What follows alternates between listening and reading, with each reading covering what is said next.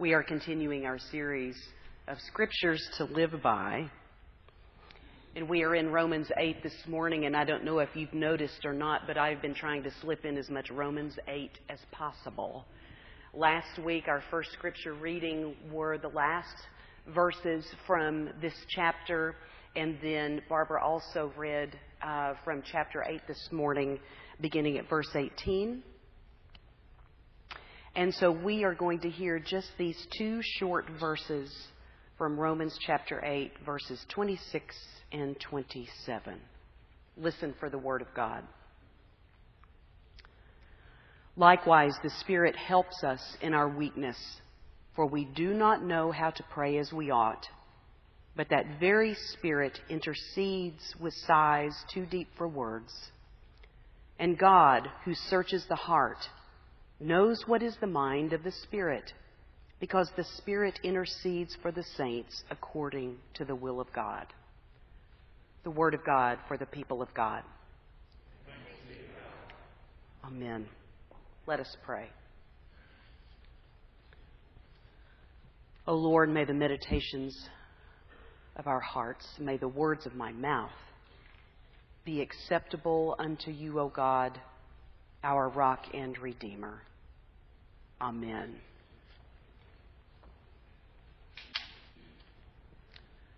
This has been quite a week, has it not?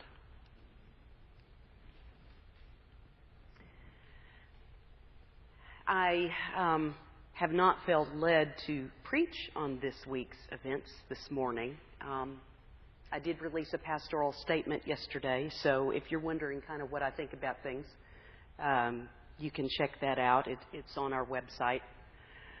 But it has been a very interesting week to have this particular set of scriptures rolling through one's head.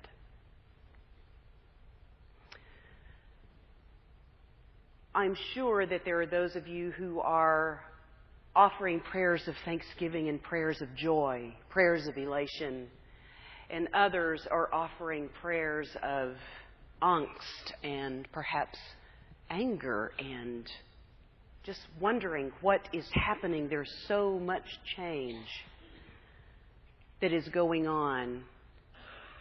And what I want us to do is gather all of this up and let's funnel it into the scriptures that we just heard. Years ago, when I was in my first appointment, and I may have told you this story before, but I'm telling it again. There was a woman who was a pillar of the church, a real saint of the church, a faithful giver, faithful in everything she took on in the church.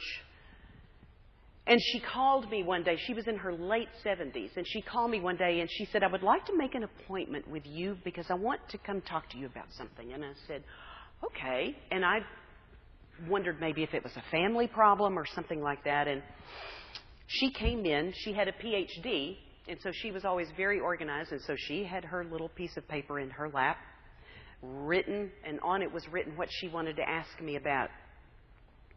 And she said, "I take the prayer list home with me every week from church. And I add to that prayer list the other concerns that I know of. And I pray over that list every day." I said, "That's wonderful." She said, "Here's my question. Am I praying right?"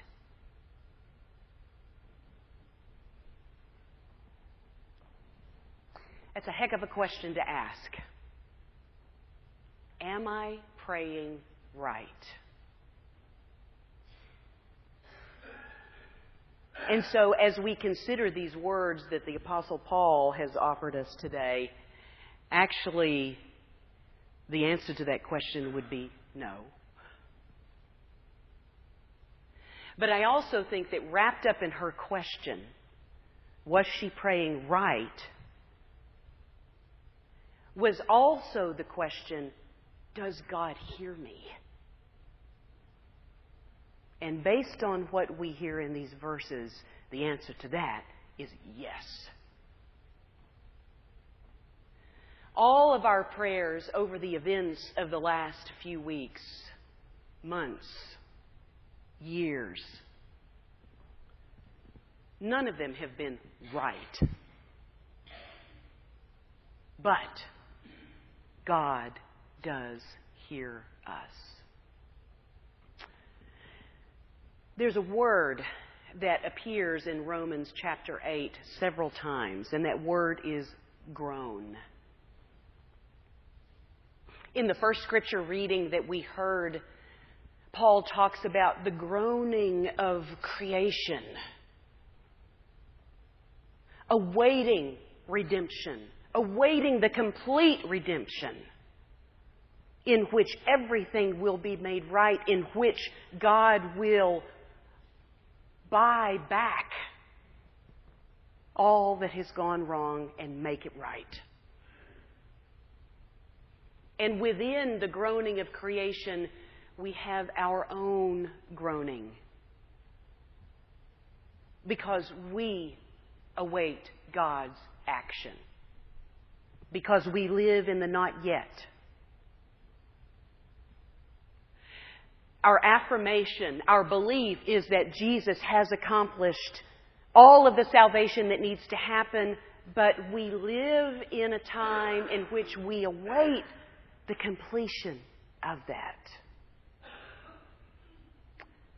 And so we groan along with creation, awaiting God's complete redemptive action in the cosmos.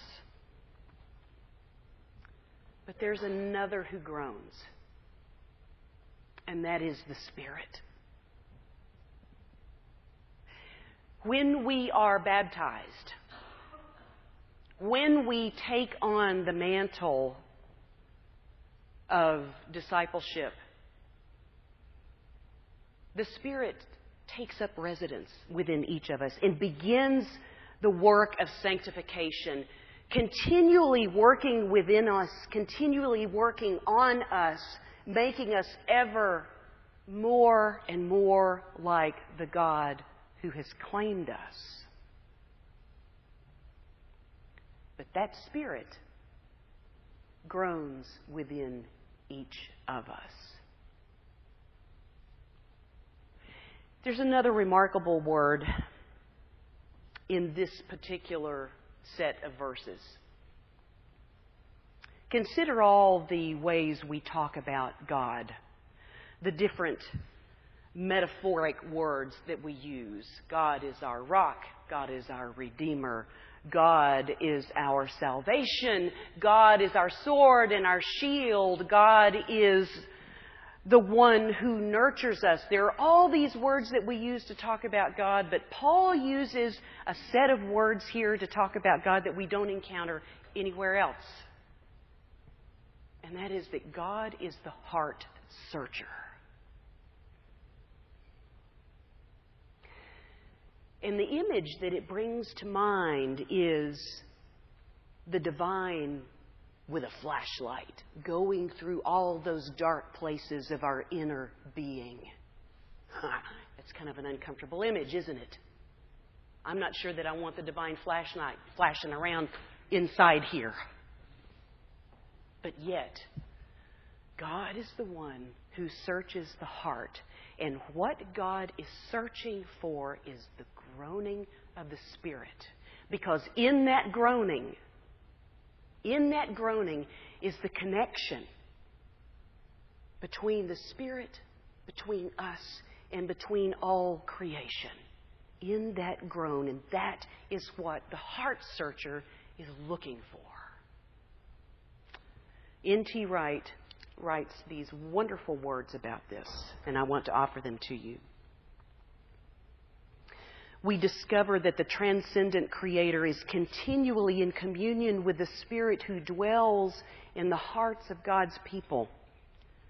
God understands what the Spirit is saying, even though we do not. God hears and answers the prayer which we only know as painful groanings, the tossings and turnings of an unquiet spirit standing before its Maker with the pains and puzzles of the world heavy on its heart. There is a challenge here to every church and every Christian to be willing to shoulder the task of prayer of this kind. Prayer in which we are caught up in the loving, groaning, redeeming dialogue between the God of the universe and the Spirit.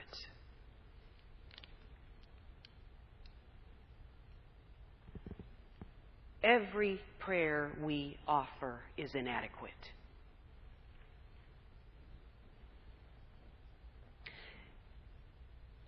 Every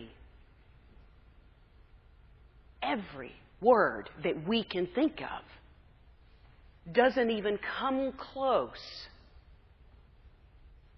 to capturing the pressing, crushing need of a world which so needs to hear the word of love, the word of mercy, the word of grace. No word can begin to capture that. No eloquence, no poetic forms can begin to capture that. And yet, God hears. God hears the groan which contains within it the prayer that is too deep for words. My friends, we do not know how to pray as we ought. But yes, God does hear us. Thanks be to God. Amen.